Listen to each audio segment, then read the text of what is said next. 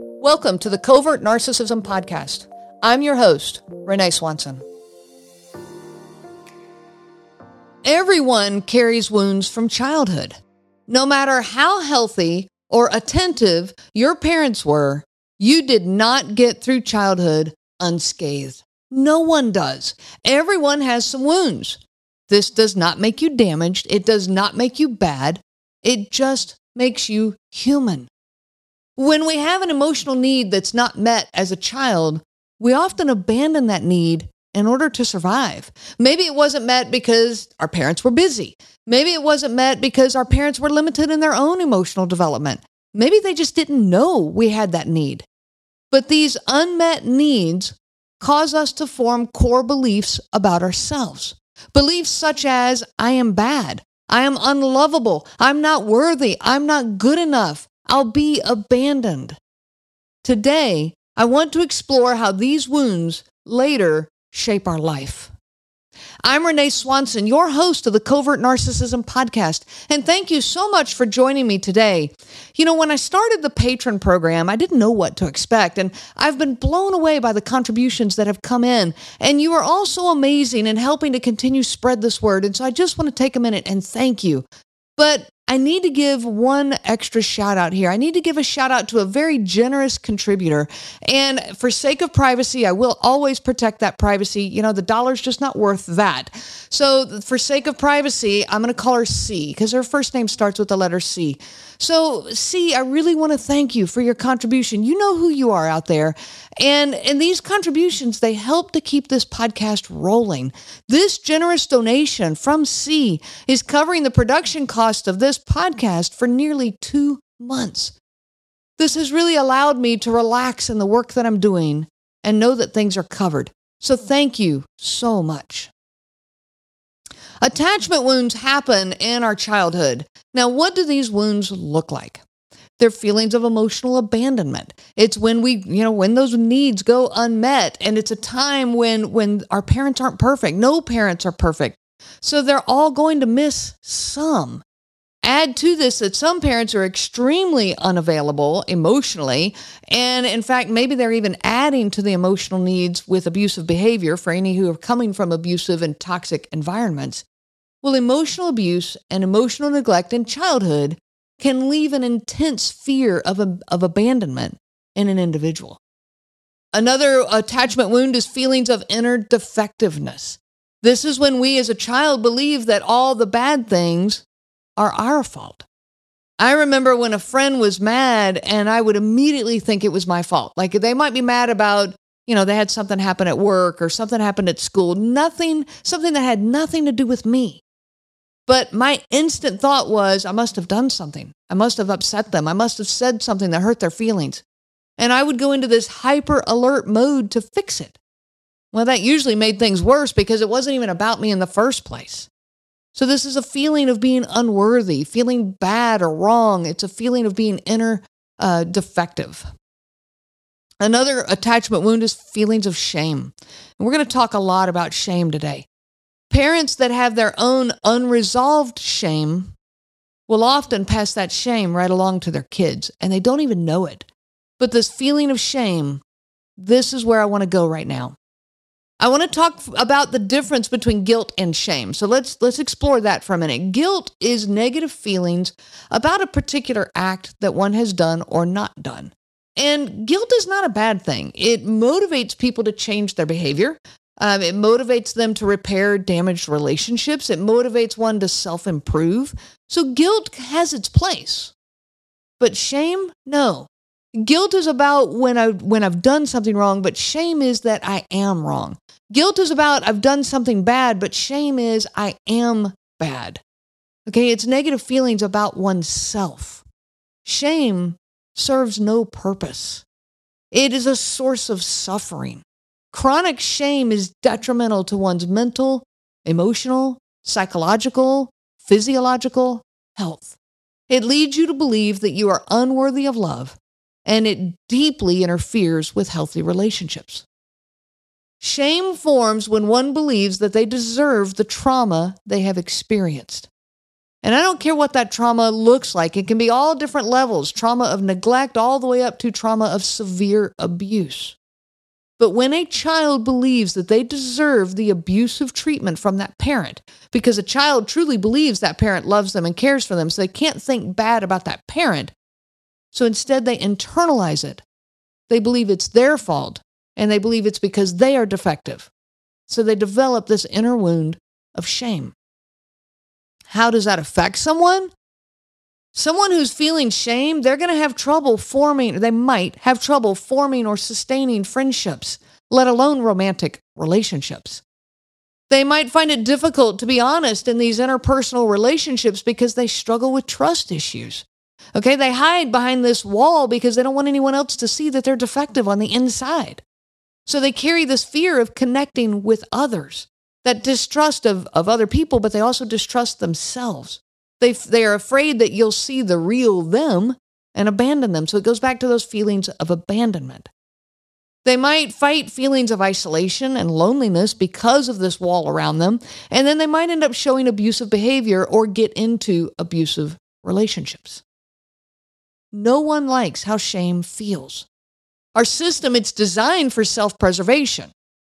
So I want you to take a piece of paper right now. Now, if you're driving your car, please don't do that. Just visualize this. But take out a piece of paper, and in the middle of it, I want you to draw a circle that maybe, you know, a little bigger than a quarter. In this circle, I want you to write the words internal wounds, shame. Okay, this is where the shame lies. This is the core inside of us. All of us carrying that I'm not good enough, I'm not worthy, I'm not lovable, those fears. Now, shame gets its power through secrecy. One becomes so terrified to be honest with others for fear that they will agree with the shame, declaring that you are unworthy or undeserving of peace and happiness. So you guard it. And the more you guard it, the more damage it does from within. So on that piece of paper, I want you to draw a larger circle around that wounded self. This is the protective layer which forms around this internal shame. It's emotional protection, it's the wall that we hide behind. Now, I want to talk about that protective layer because that's what's getting in the way of having healthy relationships. This protective layer is full of survival skills that actually, let's say we're going to label them as personas. Okay, and I'm going to explain what I mean by that in just a minute. Now, codependency and narcissism are both built on survival skills. I talk about that a lot in these podcasts. These survival skills are what lie in that protective layer. We build a false persona around the wounded self and we interact with the world through these personas. So, if we tend more towards the codependent survival skills, then those personas look like something like a fixer, okay, trying to fix everything for everyone so no one will ever be unhappy. Let's say your spouse forgot their lunch. Will you all of a sudden, without them ever asking, you take two hours of your day to drop everything, go home, remake their lunch so it'll be fresh, and drive it to them? They didn't ask. You just do it to keep them from being upset. Now, there's nothing wrong with doing nice and generous things for your spouse. We should be, okay? But when you are doing this as that fixer persona, it's extreme. It's a hyper vigilance to make sure everybody around you is happy. I'm not talking about a one off, I'm talking about every day of your life. Being able to fix things distracts you from the feeling of worthlessness. How about the rescuer? This is another persona that shows up, saving everyone else because then I can feel better about myself.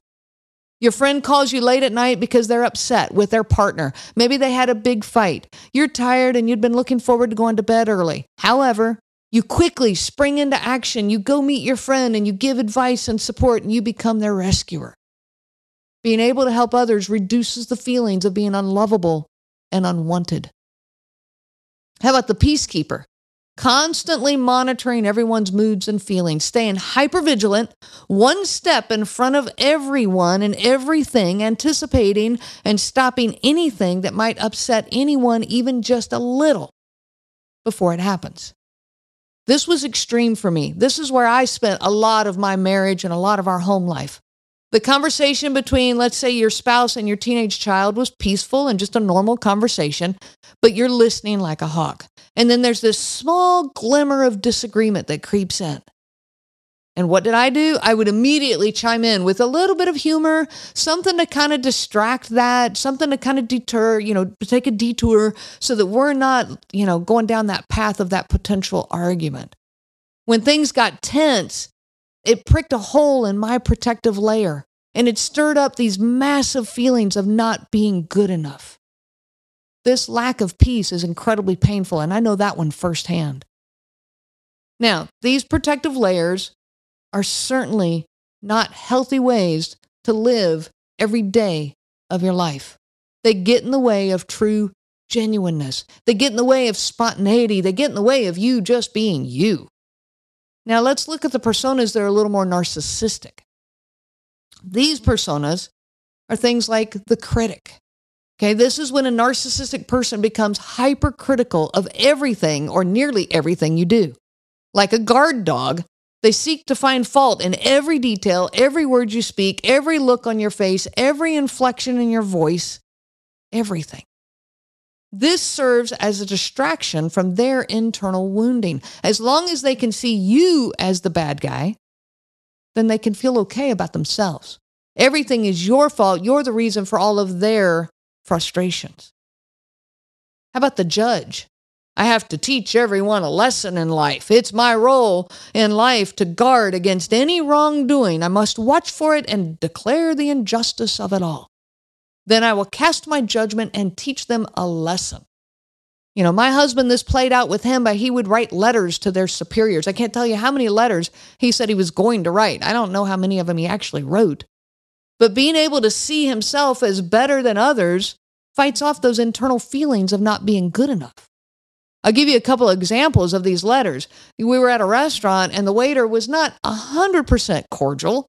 He was fine, but you know, he's a little short with with my husband when my husband was complaining about the food and the situation got handled, but clearly not to my husband's satisfaction. So he declared he was going to write a letter to the corporate office about how incredibly rude this server was. He became the judge. Another time was when we were having a house built and there was a mix up on the paint color. And the mix up, they were getting it fixed. It just delayed things by, you know, maybe a week. I don't know. But, but there was a mix up on the paint color and we wanted it fixed. Well, again, it was not being handled completely to his satisfaction. Now, mind you, I didn't see anything wrong with how it was being handled. They were taking care of the problem. But he was going to write a letter, you know, to their corporate office about how unprofessional they were. Yes, there was a mix up. They were taking care of it. But he laid down his harsh judgment. Another persona that shows up is the detached persona. By detaching from everything and everyone, a covert narcissistic person takes no risk and no responsibility. Nothing's ever their fault because they don't ever do anything. They don't invest themselves into anything that would be of risk.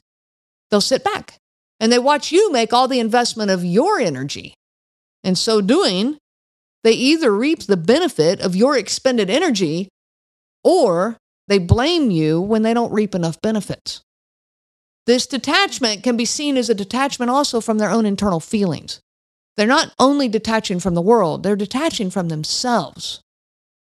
Okay, one example of this in my world was in our social network. I spent energy into our circle of friends. I invested time into them calling them, checking on them, um, asking people to go to lunch, planning social activities. I nurtured these friendships. He didn't do any of this, but he certainly rode on the coattails of my investment. You know, he stayed guarded and distant, and if I didn't plan anything for a while, he'd actually comment, Hey, you need to have them over again. And if I said to him, Will you call them? Set it up. I'll be happy to cook, but you step out and take care of this. No, no. And he never did. He might say he would, but he never did. He wanted me to do all the work that he was benefiting from. And over time, of course, he eventually blamed me that he didn't have any friends. Another persona is the bored one. Being above everyone, they don't have time for normal life and normal interactions. Just sitting around and chatting is a total waste of time. It was a chore that served no purpose in my husband's eyes. He wouldn't just sit around and just shoot the breeze. If there was nothing to be gained from the conversation, he was bored and he checked out. Another persona is the addict. Okay, it is not unusual at all for covert narcissists and, and even overt narcissists to have addictions. These addictions show up in alcohol, drugs, sex, gaming, work, hobbies, social media, even addiction to a person. And normally that person is you, the victim. Not only are these distractions from their internal shame, but they're also a way for them to feel better about themselves. Work successes, sexual conquest, likes on a social media, gaming victories, getting drunk, getting high, winning your attention, even good or bad, is a victory for them. All of these addictions keep them distracted from their internal wounds. Do you see where I'm going here? These are layers and layers that are built around the wounded self. And when one persona doesn't work one day, that's okay because I got five more waiting in the wings. Another persona is the entitled one. I don't deserve the pain I feel inside, and I'm going to prove it to you and everyone else. I will do this by assuming that I'm entitled to all the good things. And if you receive more attention than I do, then you are a threat to me. You are stealing what is rightfully mine. You got what I deserve, not because of any hard work or investment that maybe you did, just because of who I am. And if I can stay at the mad at the world for not recognizing my greatness, then I don't feel those internal feelings of shame. The victim, victim role we've talked about a lot in my podcast, okay? I don't need to explain it here to this audience. That victim role is just another persona that covers those internal wounds. And then how about the abuser? If I hurt you before you hurt me, then I'm safe. This deep seated pain interferes with their ability to trust anyone. They think everyone is out to get them, including you. So they abuse you because they're uh, convinced that you're going to do that to them. They cannot see past their own projections. They firmly believe that you are doing to them what they are doing to you. This abusive behavior taps into the anger that they carry inside of them from these feelings of shame. They won't admit that they're angry. They are. That anger lies just under the surface. Everybody else can see it, but they don't. But when they go into that abusive mindset and that abusive persona, then it justifies their anger. It lets them lets them be angry. And and now they have a reason because that reason is you. The manipulation, this is where the abuse shows up in covert narcissism. The circular conversations leaving you com- completely confused and overwhelmed. The gaslighting causing you to completely doubt yourself. The blame shifting causing you to take all the blame. Um, and there's just enough truth in what they say to cause you to dig in and take the guilt and, and decide it's your fault. Okay, the drama that they create for others helps them to not feel alone with their own internal turmoil, and it justifies the way they already feel inside. Identifying these protective personas can help you to navigate this crazy making situation that you are in. Make a list. Make a list of the personas that you're seeing in your world, in your life, the ones that you have and the ones that they have for both of you. And as they appear, identify them. Okay, one of the things I did is I kind of made a little bit of a game out of it that actually made this, you know, feel a little bit less heavy if if I saw the critic, I oh, there's the critic. All right, I'd I'd give him a color. For me, the critic was uh was red. Okay, the red is is that's the critic. That's the one that's showing up to me right now. And in my imagination, I gave him an outfit to wear, maybe a long face, a pointy chin, glasses on the end of a long pointy nose, and oh, there we are. We we're being critical again. Okay, because they're so perfect themselves. When the judge shows up, dress this persona in the honorable black robe. Of course, all this is in your head. I'm not saying to say this out loud to them. Banging their gavel so everyone will listen, tap, tap, tap, tap, tap, and you just hear it. Picture no one in the courtroom actually listening. Certainly no one believing what they're actually saying. When the victim appears, see them with their fancy clothes, eating their five course meal, but then coming outside to beg on the street corner because they're so pathetic, making themselves look neglected and puny and weak. Please know that none of these personas have anything to do with you. These came into existence long before you entered their world. They click through them as they choose to keep their inner wounds tucked away. When one persona isn't working, that's okay. Like I said, we got five more in the wings ready to go. When you quit taking them so seriously and you quit playing their games, when you go gray rock, when you watch these personas now as an observer Watch how quickly they bounce from one to the next, desperately trying to get a rise out of you, and you are no longer reacting. That's when you can start finding healing. That's when you are guarding your heart now and protecting your heart because you're no longer hooked into their games. Picture this chaotic wardrobe changes as they go from one persona to the next. You know, clothes are flying everywhere as they scramble to get on the next attire to try on, to come at you one more time. Bringing some humor into your mind as you go through this journey can certainly help.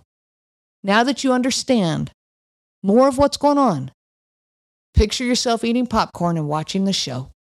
The show is going to go forward, whether you realize it or not, whether you play or not. It's time to step out.